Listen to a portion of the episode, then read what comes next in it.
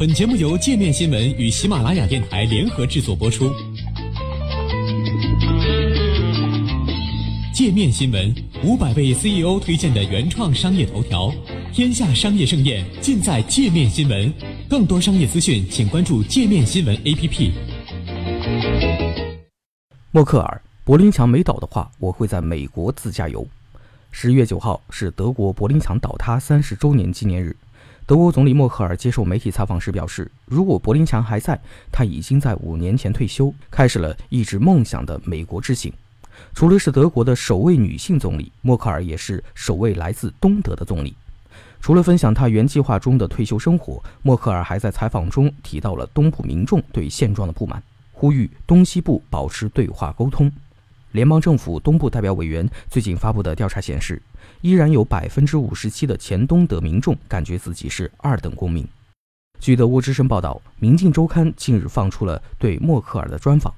在被问到如果德国没有统一，现在正在干什么时，默克尔表示，他应该早在五年前就拿到护照，实现了自己的梦想——对美国的首次长途旅行。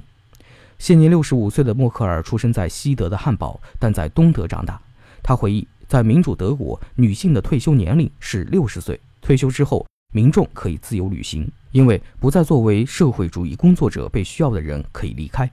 如果没有统一，还留在民主德国，默克尔已在五年前退休，获得护照前往美国。他称，虽然自己也想前往西德，但首次长途旅行去美国是他的梦想，因为美国的国土面积、多样化和文化。我曾经的梦想是去看落基山，开车兜风，听布鲁斯·斯普林斯汀。美国摇滚歌手斯普林斯汀曾在民主德国广受欢迎。1988年，也就是柏林墙倒塌前一年，斯普林斯汀还在民主德国举办过演唱会。除了分享自己曾经的退休生活计划，在柏林墙倒塌三十周年之际，默克尔也谈到了前东德民众对现状的不满。一九九零年柏林墙倒塌后一年，民主德国和联邦德国正式统一。他表示自己知道，对于很多东部民众来说，和平革命之后的生活变自由了，但并没有变得更简单。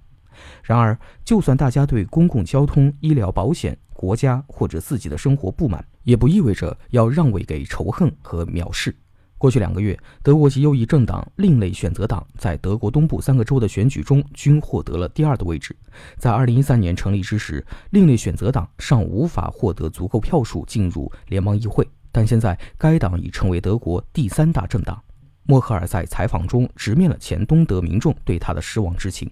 他表示，作为总理，他需要对整个德国负责。那些认为我应该首要关注东部利益的判断是错误的，但如果你确实这么想，你当然会失望。针对东部民众的不满，默克尔呼吁在德国内部进行更好的对话。德国联邦政府东部代表委员希尔特在今年九月公布的调查报告中指出，目前依然有百分之五十七的东部民众感觉自己是二等公民，在东部仅有百分之三十八的受访者认为两德统一成功。希尔特在报告中特别指出，列入德国蓝筹股指数 DAX 三零的公司中，没有一家公司的总部位于前东德地区。德国阿伦巴研究所八月的调查显示，高达百分之七十一的前西德受访者认为自己是德国人，但该比例在前东德地区仅为百分之四十四。调查显示，高达百分之四十七的前东德地区的受访者仅认为自己是东德人。皮尤研究中心十月的民调显示，虽然从总体上，前西德和前东德地区的大部分受访者都认为两德统一对改善生活产生了积极影响，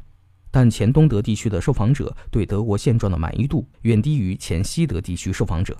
除此之外，前东德地区受访者对下一代经济状况的看法比前西德地区更悲观。前东德地区受访者也更容易对另类选择党产生好感。莱比锡大学2017年的调查报告显示，虽然前东德地区的人口占德国人口的百分之十七，但在军事、商业、司法、政治的高级职位中，仅有百分之一点七的成员来自前东德地区。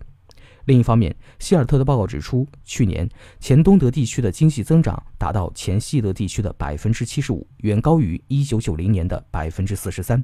平均工资水平达到前西德地区的百分之八十四，失业率也从二零零五年的百分之十八点七下降到百分之六点四。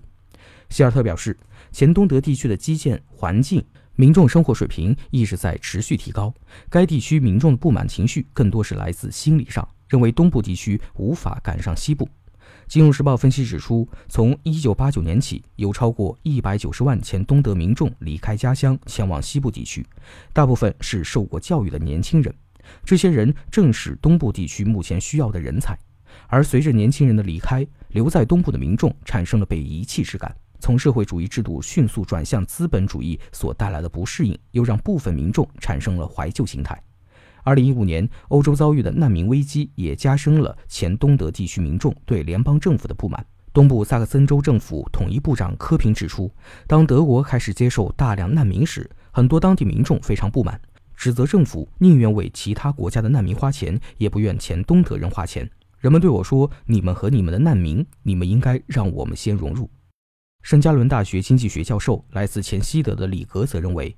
前东德地区民众的不满有部分是来自与前西德地区的比较，认为东部不及西部。但如果与整个欧洲比较，前东德地区的人均收入已经超过了包括波兰、匈牙利、捷克在内的东欧国家。里格指出，在德国统一之后的期望是东部将达到和西部一样的水平，这种期待至今依然是评判基准。